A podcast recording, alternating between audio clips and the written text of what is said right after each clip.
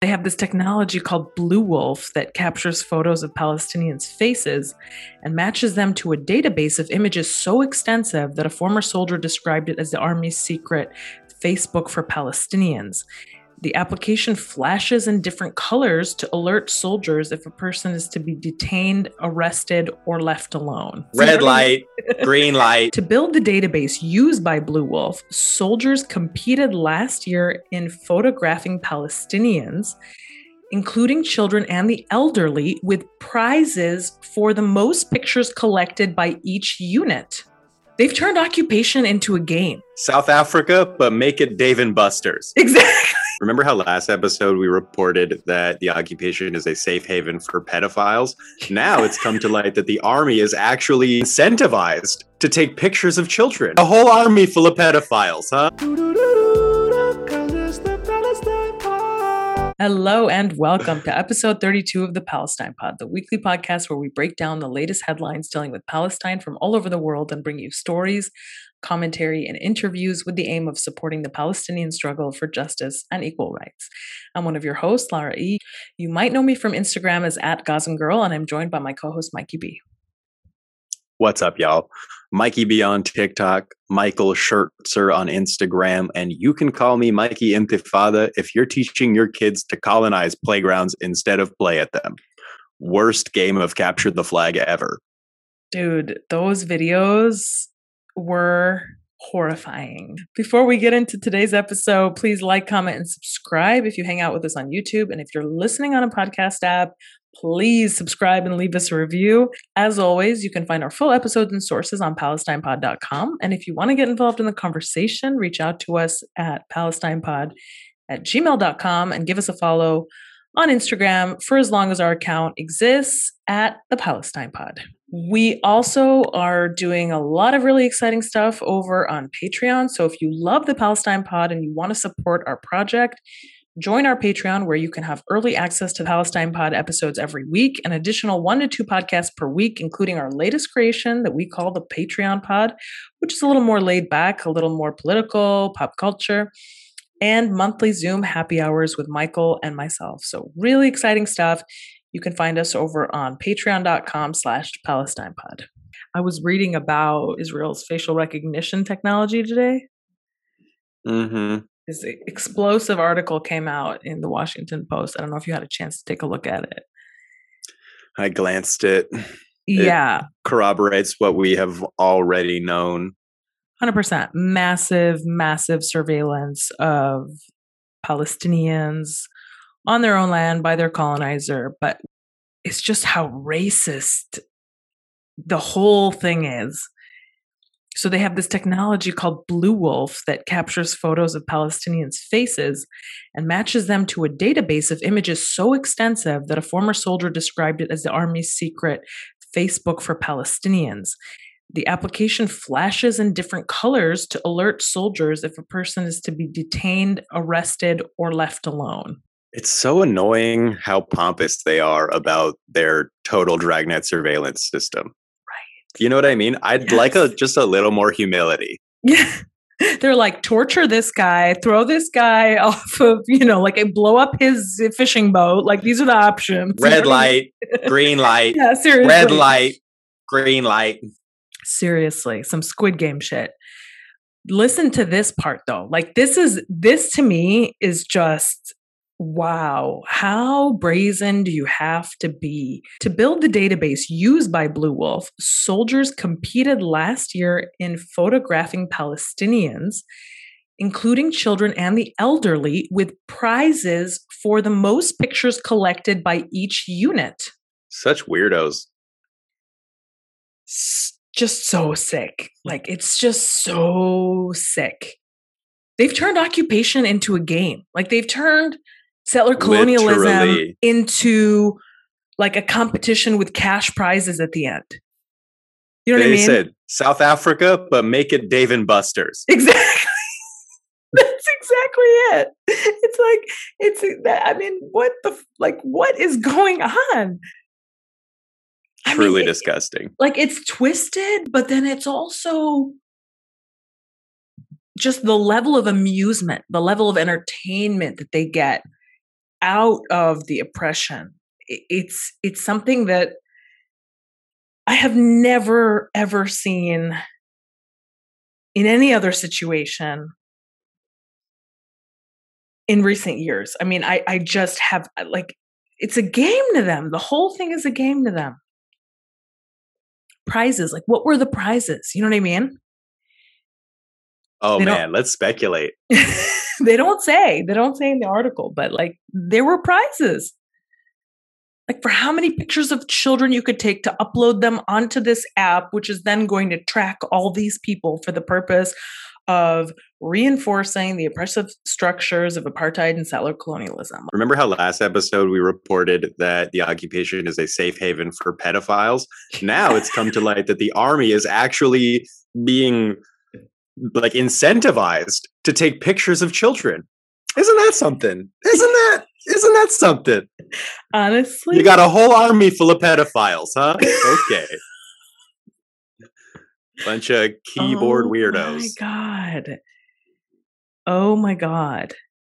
So then the article goes on to say Israel's use of surveillance and facial recognition appear to be among the most elaborate deployments of such technology by a country seeking to control a subject population, according to experts with digital civil rights organization Access Now.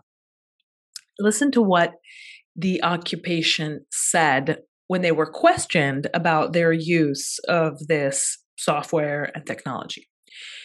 In response to questions, go. You want to guess? yeah. Okay. They say we did it to protect Palestinians from themselves. Did you read the article? Didn't read the article. Seriously? Is that what they said? Did you read it? Swear to God, didn't read. I swear to God, I didn't read the article. so they said. Hundred percent. Hundred percent. In response, didn't read the article. Yeah. Okay. Then you know. Okay. Great. So that's just why, why, do I need to read the article? You know what I mean? They have the same, you, the same central bank of excuses that they use. Listen to what they said. This is a direct quote. In response yeah, to questions about the surveillance program, Occupation said that, quote, routine security operations were, quote, part of the fight against terrorism and the efforts to improve the quality of life for the Palestinian population in Judea and Samaria.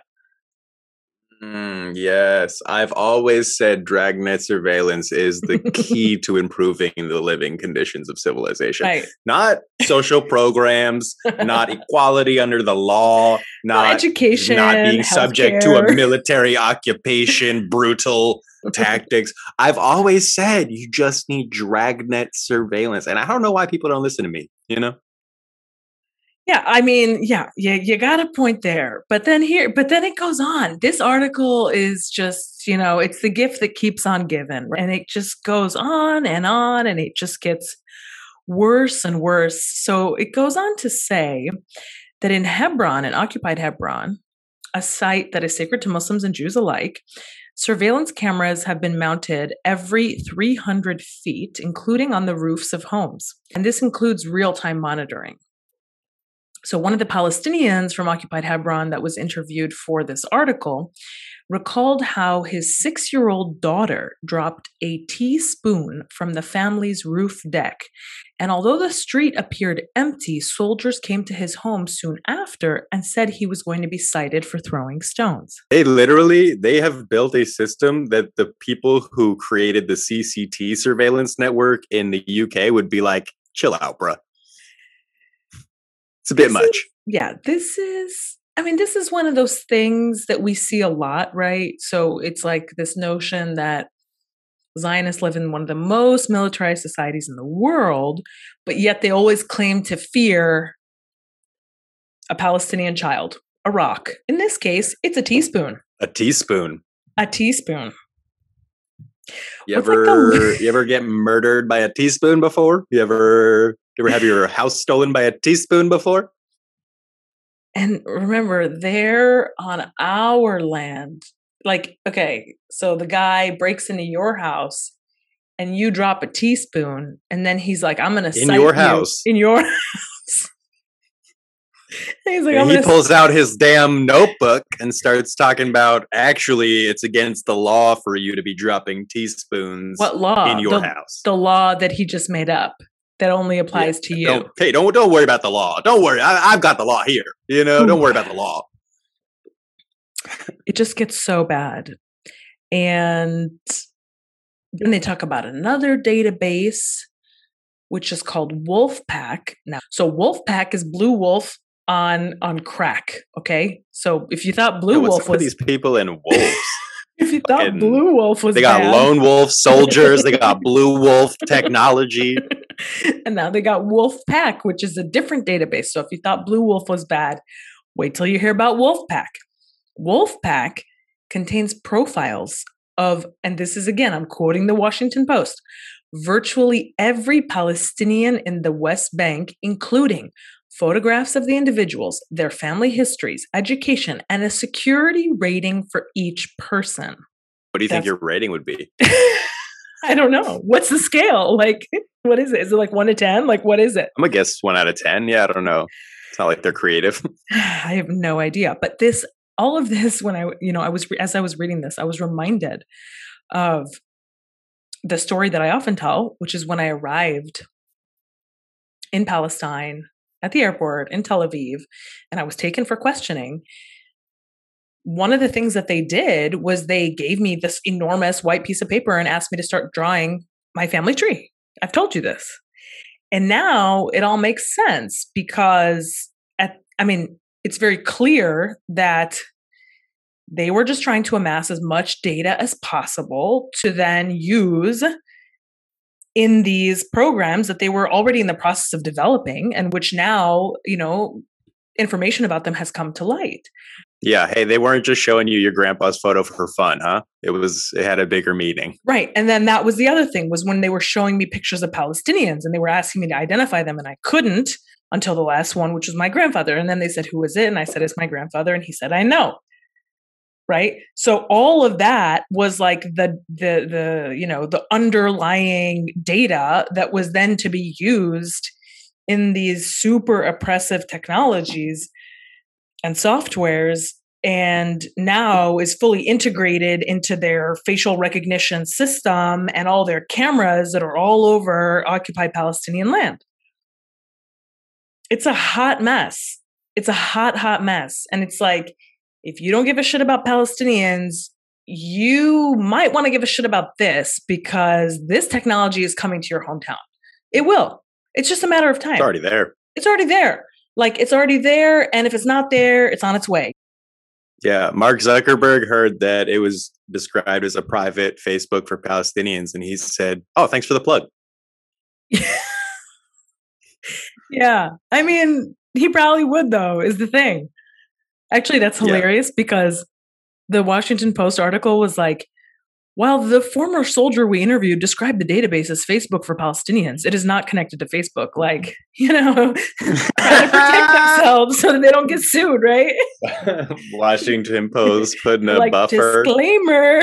Another former soldier testified to the Washington Post that his unit, which patrolled the streets of Hebron in 2020, was tasked with collecting as many photographs of Palestinians as possible in a given week using an old army issued smartphone and reporting back to the unit with all the photos. Like, that's what they do. But this is not in any way associated with Apple or the iPhone technology. Even though Apple had a back door directly to Israel, basically sending them your text messages. it's it's just it's so messed up. You could be typing to somebody else and Israel's typing back to you. You know what I'm saying? Like that's how Right. connected they were. Right, right, right, right.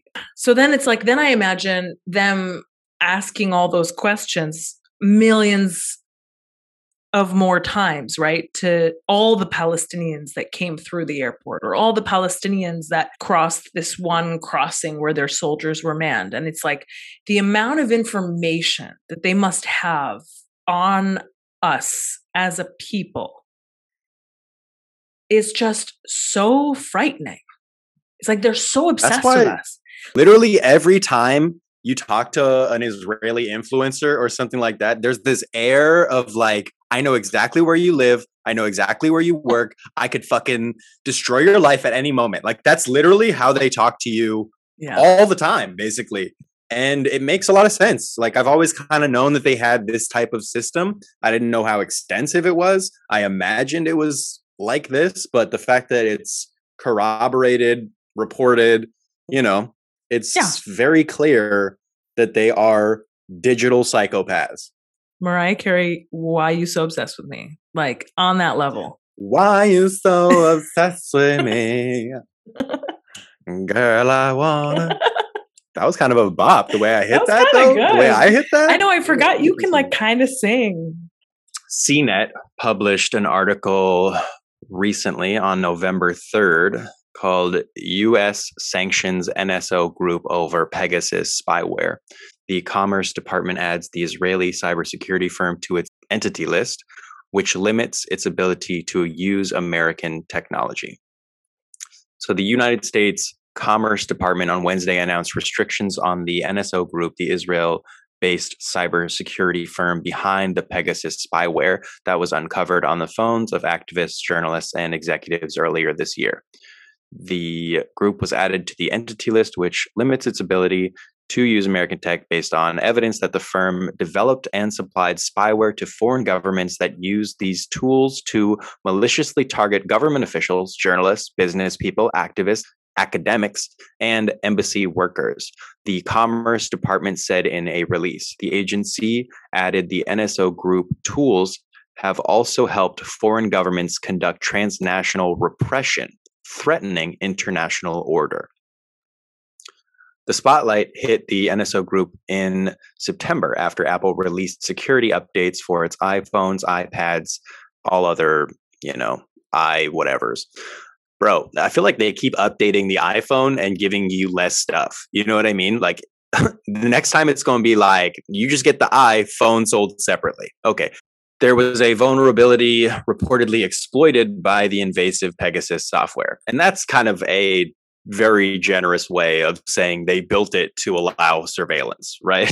like it was it was an invasive vulnerability. It's like no, they coded it that way, right? It was they were they were chit chatting behind scenes to talk about how to best spy on people. Anyways, the security fix stemmed from research done by a public interest cybersecurity group called Citizen Lab. Shout out Citizen Lab in Toronto. They have been doing absolutely fantastic work when it comes to exposing the surveillance state, the, you know, methods of repression used by the occupation. They found a Saudi activist's phone had been infected with Pegasus. In July, researchers found evidence of attempted or successful installations of Pegasus in 37 phones of activists, journalists, and business executives. So that's pretty cool. That's a sanctions win, right? Yeah we always talk about BDS, boycott, divestment, sanctions, and that is a win for sanctions. Yep. Also along the lines of spyware and technology and data and, and all that good stuff. Yara Hawari tweeted that the Palestinian NGOs that were flagged as so called terrorist organizations by Israel revealed that their staff members' phones were hacked with the Israeli Pegasus software.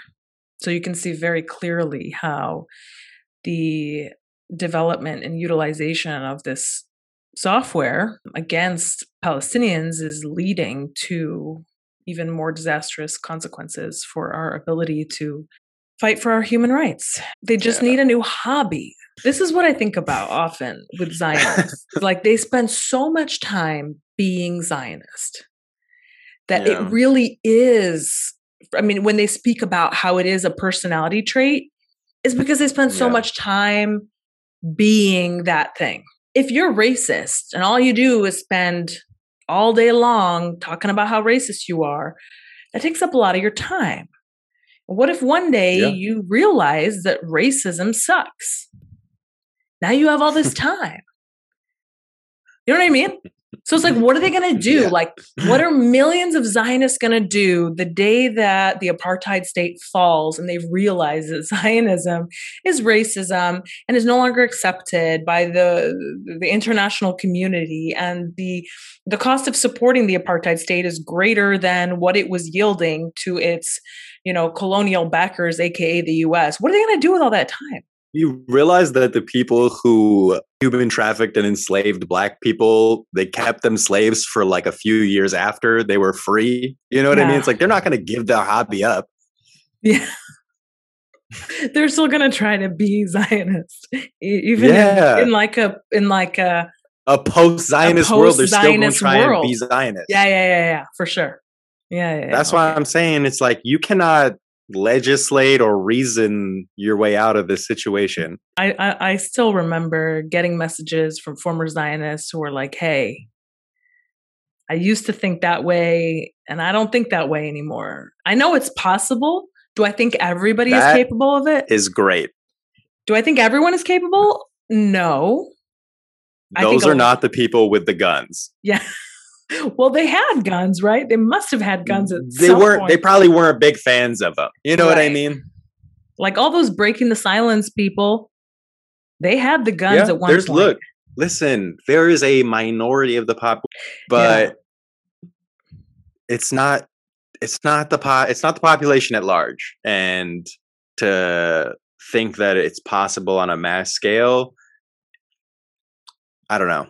I mean, I think I go I, back I to the, the, episode with Miko Peled, you know, where he just tells us that the majority yeah. of the people in apartheid Israel are very, very racist. Obviously, we remember how they had a total conniption, a meltdown over the Ben and Jerry's decision. Israeli foreign minister has sent out a tweet. Uh, Yair Lapid sent out a tweet that thanked the New York State for the state's divestment from Ben and Jerry's at the request of the occupation, right? The tweet says, Congratulations and thanks to the state of New York for responding to our request and withdrawing 100 million from its investment in Ben and Jerry's due to the boycott of Israel. We will continue to fight BDS and anti-Semitism everywhere and without hesitation isn't it so wild that he literally doesn't seem to understand that it's problematic for him to be dictating the policy of a state of New York? It doesn't register with him that like that's not cool. He's yeah. like, listen, we're we're thank you so much publicly. Thank you. That's like a back channel type yes. of thing. That's the type of thing yes. you send on Signal so yeah. that it can't be requested in a court. right. Like right. he's he's tweeting it, bro. Yeah, yeah, yeah. He says over 30 states in the United States have passed anti-BDS mm-hmm. legislation in recent years. I plan on asking each one of them to enforce these laws against Ben and Jerry's. They will not treat the state of Israel like this without a response. There's some discussion now about reopening the US consulate for Palestine in Jerusalem. Of course, Naftali Bennett is against it. He said there's no room in Jerusalem for a US consulate for Palestinians, which is so curious because this is coming from the same guy who, in the same breath, will announce thousands of new units coming up in Jerusalem, thousands of new settlements, you know? And he's like, no, nah, we don't well, have that's why there's for, no room. Right? yeah, we, we don't have room for one building. We got room for a thousand though, if it's for Jews. You know what I mean? Yeah. He's overbooked Jews. And so there's no space for any Palestinians in his mind. Yeah. My position, which has been presented to the Americans by myself and by Foreign Minister Lapid, is that there is no place for an American consulate that serves the Palestinians in Jerusalem, Bennett said. Yuck. Yikes. He was born in California. He was literally born in California. Like he literally literally was born in California. that's a that's a yikes for me. Flew yeah. across the world and is like, "Oh, no more space over here." Yeah. Uh, not indigenous population be gone. Be gone. Of course, the Biden administration promised the Palestinian Authority that it would reopen the consulate, but obviously hasn't made good on this promise or any other promise, if it even made that promise, you know. People ask, like, what's the difference between Democrats and Republicans on Palestine? And the answer is Republicans will tell you they're fucking you, and Democrats will tell you they're not fucking you while they're fucking you. Yeah, draped in a Palestinian flag and kente cloth. yes, exactly. Taking a kneel. but that's in the middle exactly of Congress. It. That's exactly it. It was like uh, Biden was like, yeah, you know, we'll reopen the consulate, we'll provide some humanitarian assistance to UNRWA. UNRWA is basically like non-existent. Like they're like every day there's like UNRWA, UNRWA heard that and they were like, "What? Are we back in?" We... every well, day- we've been off. Like, dude, every day I'm reading like a new like alert that's like oh, UNRWA like is going to cease to exist slowly in 12 seconds. deteriorating. Yeah, Yeah, of slowly. Look, look, look. 12, 12 minutes ago. I literally just typed UNRWA into Google 12 minutes ago. UNRWA chief seeks funding to avert financial collapse. Like that was Yeah. 12 minutes Tell me, ago. tell me why s- put out a GoFundMe. exactly exactly and yet one of one of biden's things was like yeah we're going to restore humanitarian assistance to UNRWA and you know it's like Biden said, "I put two hundred on the GoFundMe. exactly What Oh, more do um, y'all man. want? Jeez." the head of the UN aid agency for Palestinian refugees is warning that the organization is in the danger zone and faces potential collapse. So the, the Commissioner General of UNRWA is a guy by the name of Philippe Lazzarini. Does not sound Palestinian. And he basically appealed last month for urgent funding of around 120 million to keep education, healthcare, and other services running, despite the fact that Qatar had pledged 18 million to UNRWA and Biden had restored some 235 million in aid to Palestinian refugees in April. The situation remains very dire.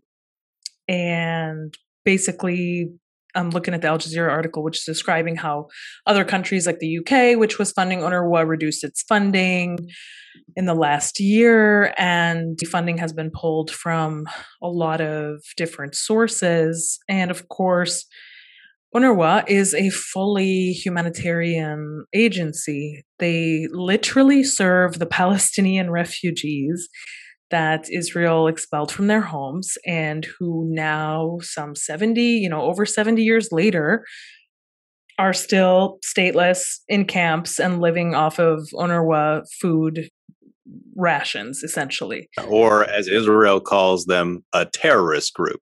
Yeah. Have they called UNRWA a terrorist group? I don't know. Like they probably know, have. They get the probably have. joke.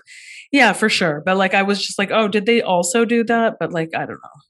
Yeah. So basically they are not sure that they're going to last on like uh, literally even until the end of the month.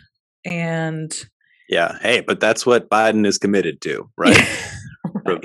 He's putting gas in the Titanic, and we love it. We love to see it.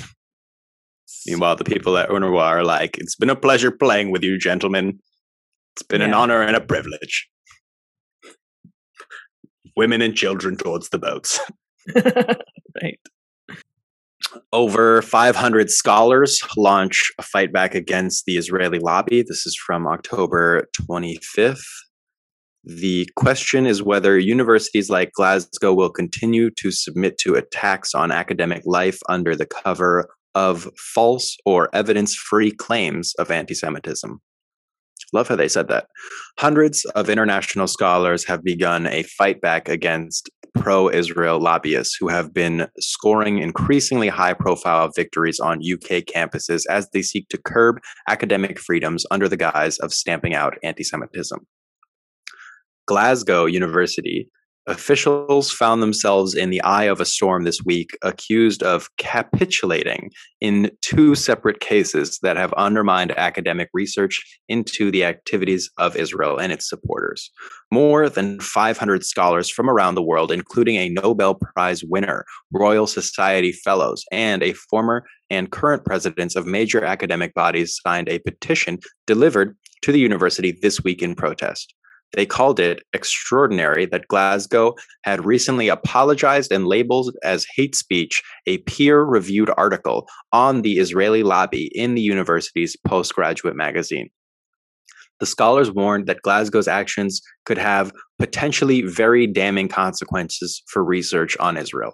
They pointed out that the university's stance implies that other groups, states, and corporations can all be subject to critical academic analysis, but commentary on pro Israel advocacy must be limited. Separately, the main body representing Middle East academics in Britain wrote to the Scottish University last week after its politics department took the unprecedented step of demanding the right to vet a talk on Israeli and Palestinian politics. The university had invited a Danish professor to speak about his latest book, but then insisted on new conditions, apparently after caving into pressure from a Zionist student body.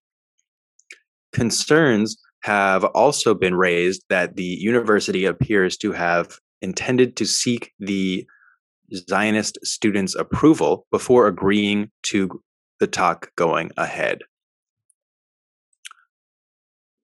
This is a part of the you know redefining of anti-Semitism using the IHRA definition turns the focus away from hatred or fear of Jews. Instead, most of its 11 illustrative examples of anti Semitism relate to Israel. Yes. And this is also happening around the same time that mm, several other countries are actually now adopting the IHRA definition. Just one week ago, it was reported that a Polish government ministry released a statement online earlier this month saying that Poland recognizes the IHRA definition of anti Semitism. And before that, you had Australia endorsing the IHRA definition of anti Semitism a couple of weeks ago an Italian soccer league adopted the IHRA definition of anti Semitism, which is really weird because why do soccer leagues need to have an, a definition of anti Semitism? Like, what is that? Everybody needs their own definition. like, what is that? That's so They're turning weird. into Oprah, where it's like, you get a definition, you get a definition, you get a definition. The severe threat to academic freedom posed by pro Israel lobbyists and the IHRA definition were highlighted earlier this month when an expert scholar on propaganda and Islamophobia, David Miller, was sacked by Bristol University. The lobby had accused him of anti Semitic harassment after he highlighted its role as one of five pillars supporting the promotion of Islamophobia or hatred towards Muslims, Arabs, and Palestinians.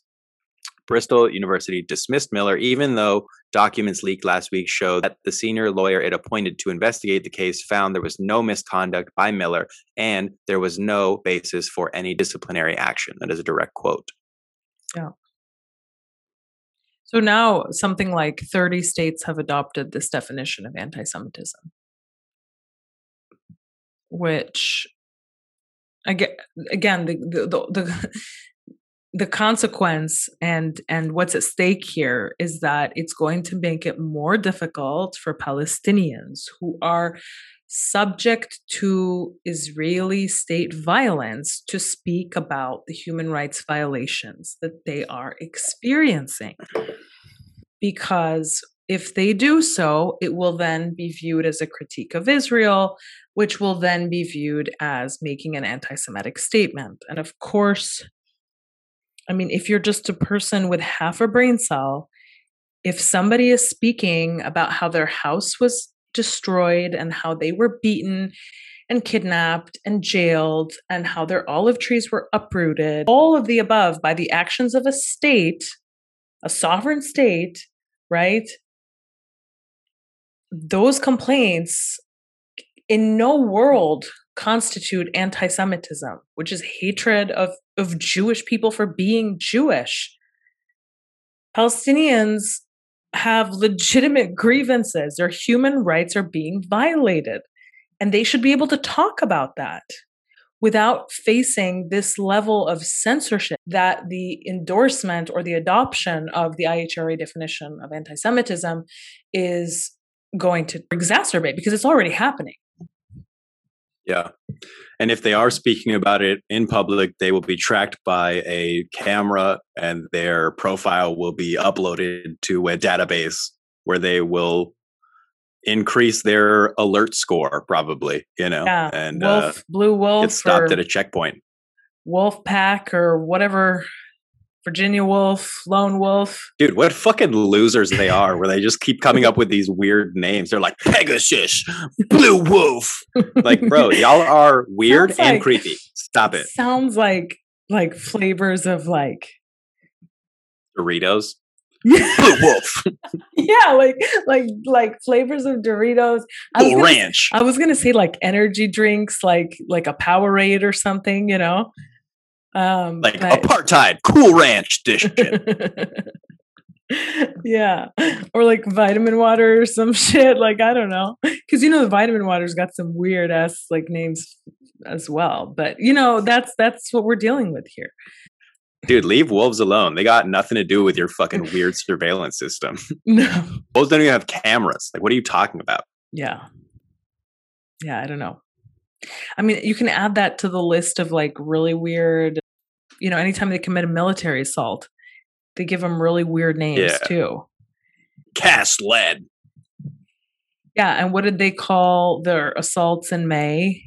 So so there was Cast Lead, and then 2012 there was Pillar of Defense, and then Pillar of defense. That's so disrespectful. I know, and then Cast Lead was was 2008 2009. That one sounds like Rambo named it. What, what did they call the one in May? That was. I, I think they called up. it a genocide. Okay, I don't know. Wikipedia will always have an answer. Sometimes Zionist, but it'll Yeah, at least give written me by the Zionists. If you check the edits on that bitch, it's yeah, seriously. pretty shady. Remember when they were arresting everyone in May in 48, like mass arrests? They called Yeah, that it Operation. was their it was their Kristallnacht. yeah, they called that Operation Law and Order. Dun dun dun dun dun. Okay, yes. Okay, okay, okay. Yes. This is Directed by David Wolf or whatever the fuck. and and the the military assaults themselves were referred to as Operation Guardian of the Walls. Like what? It sounds like Guardian of the Walls. It sounds like they think that they're in a video game and that like each time they bomb Gaza, it's like a new edition of the video game. So they're like You know what's Oh. crazy is is Guardian of the Walls sounds like Nazi watchtower.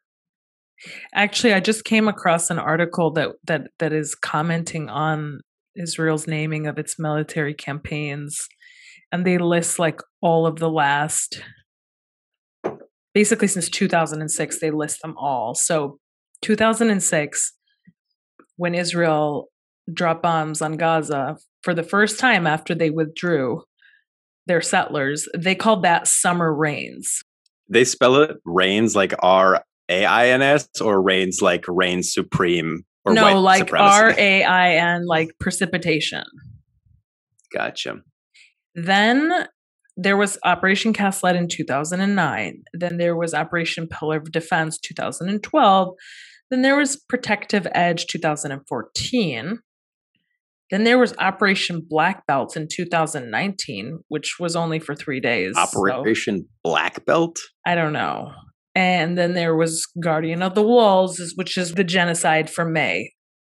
In the 16 years since Israel withdrew from occupied Gaza by withdrawing its settlers, but not by ending the occupation, they have launched six large scale military operations violating a whole host of international standards, human rights standards, and humanitarian standards. Their military operations are taking place on an average of one every two and a half years. And we've also learned that the technology increases every time, right? We Yeah. we spoke to Malak Matar, and she let us know that every single time they bomb, it gets worse and worse. And just recently, BreakingDefense.com reported that Israel is requesting America's new GBU 72 bunker buster bombs because we learned that the Palestinians have gone underground as a method of defense. the Israelis uh, plan to ask the U.S. to sell its new 5,000 pound GBU 72 bomb to the IDF. Gross. Already, planners have shared operational lessons from their use of GBU 28 bomb with the U.S. Air Force in order to help develop operational profiles on GBU 72 they hope that Washington will okay the eventual sale of GBU 72 so that they can literally start bombing underground in Gaza. They're not they're not happy with just bombing buildings that are existing, right? They want to destroy the lifeline of Palestinians, the underground network of tunnel that allows people to bring food in, to a place that has been under siege for over 15 years. It allows them to bring in just enough to survive. And the Israelis want to bomb that. The Israelis said, no, no, no, no, no. We see what you've done under the most dire of circumstances, that we've made your life a literal hell. Every single day you wake up scared, you don't know if you're going to die. You've managed to innovate right? You've managed to do what Jews did in the Warsaw Ghetto, which is build an underground network of tunnels. And what we are going to do as the occupation is destroy that with weapons from America. Thank you so much, Daddy Biden. Hey, but uh, also shout out to that funding for UNRWA. Yeah, for sure. For sure. That's there actually was... a perfect encapsulation of US policy when it comes to Israel and Palestinians, right? The bare minimum, literally, for Palestinians, while like you're funding, you're, you're talking about funding an agency that is literally on its way out, talking about we're having a bake sale tomorrow. You know what I mean? Like they're doing right. car washes at right. Right. and and you're talking about hey, we're gonna send him a little bit of a little bit of scratch. You know what I mean? A right. little bit of you'll be all right, kiddo. And then you send a bunker buster bomb right. to the occupation. Right. And it's like, doesn't that create yeah. more people for UNRWA to doesn't that isn't Well that, it would if they would let you, it would if Israel would let them leave Gaza. Leave. But since they're in prison, right? right? Yeah. No, but that didn't stop them from creating the majority of refugees when they did. Look, yeah, I mean, seems counterproductive. I, am no businessman, you know, right? Right. I'm not the U.S. government, so I can't tell you. but if I was making things it's up, like, it's like it's like if a house is on fire and you're like, "Hey, let's let's take a this cup and and just you know like try to put it out right? Fill it up with water. And then you're also like simultaneously like flooding it with kerosene and like explosives. Yes. Like which side throw some you, dynamite on that bad boy. What are you really trying to do? You know what i mean? That's Seems us like policy start a fire. in a nutshell and then they're like, "We didn't start the fire." right. right, right, right. And then they're like, "No, no, we're we're a broker for peace." That's what they call themselves. Uh, uh, you know, like they're going broker for peace. right. I don't know what it is. The Haaretz reported today that settlers used a club to break a Palestinian man's arm, and the Colonial Cop returned the weapon to the settlers. That's the headline, folks. Well, yeah. I mean, what do you? What's he going to break people's arms with if he doesn't have his club? That's the headline. Honestly, sometimes you gotta love the Haaretz because it's just like this is what happened. This is just it. They literally don't see any problem with the fucking fascism that's happening. I don't know country. if it's like if that headline was like slightly sorry, I, sarcastic. I don't know. I devastating news. You may have seen his photo circulating on social media this last week. The occupation killed another Palestinian teenager at a protest in the occupied West Bank last Friday. The protests were taking place against the expansion of illegal Israeli settlements in the West Bank. And the young boy, Muhammad Da'das, died at a hospital after being shot in the stomach by a occupation soldier According to Defense for Children International, at least 12 Palestinian children have been killed by Israeli occupation forces in the occupied West Bank, not including Gaza, so far this year. And of course, Defense for Children International is one of the organizations that Israel says is a terrorist organization. And as you can see, they're being cited in this Democracy Now! article, providing statistics on how many Palestinian children Israel kills. So, you know, we need to come up with a new definition of terrorist, I think. like, hey, there's a soccer league that needs to adopt the new definition of terrorism. yeah, seriously. or a Debka troop or something. Um, Let me um, know when Manchester United has a new definition for terrorism. Folks, that has been another episode of the Palestine Pod. Thank you all so much for listening please go to our website, check out all of our sources, www.palestinepod.com. Go ahead and follow us on Instagram at the Palestine Pod and check us out on Patreon at www.patreon.com slash Palestine Pod. We also have an email if you're trying to send us some direct feedback, and that is palestinepod at gmail.com. And that has been another episode of the Palestine Pod. Thank you all so much for listening. Have a great day.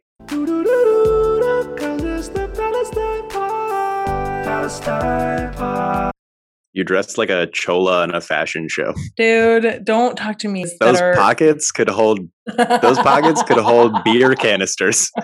I'm giving off unruly professor vibes. You know? How you feeling? Mm-hmm. Yeah, I'm okay.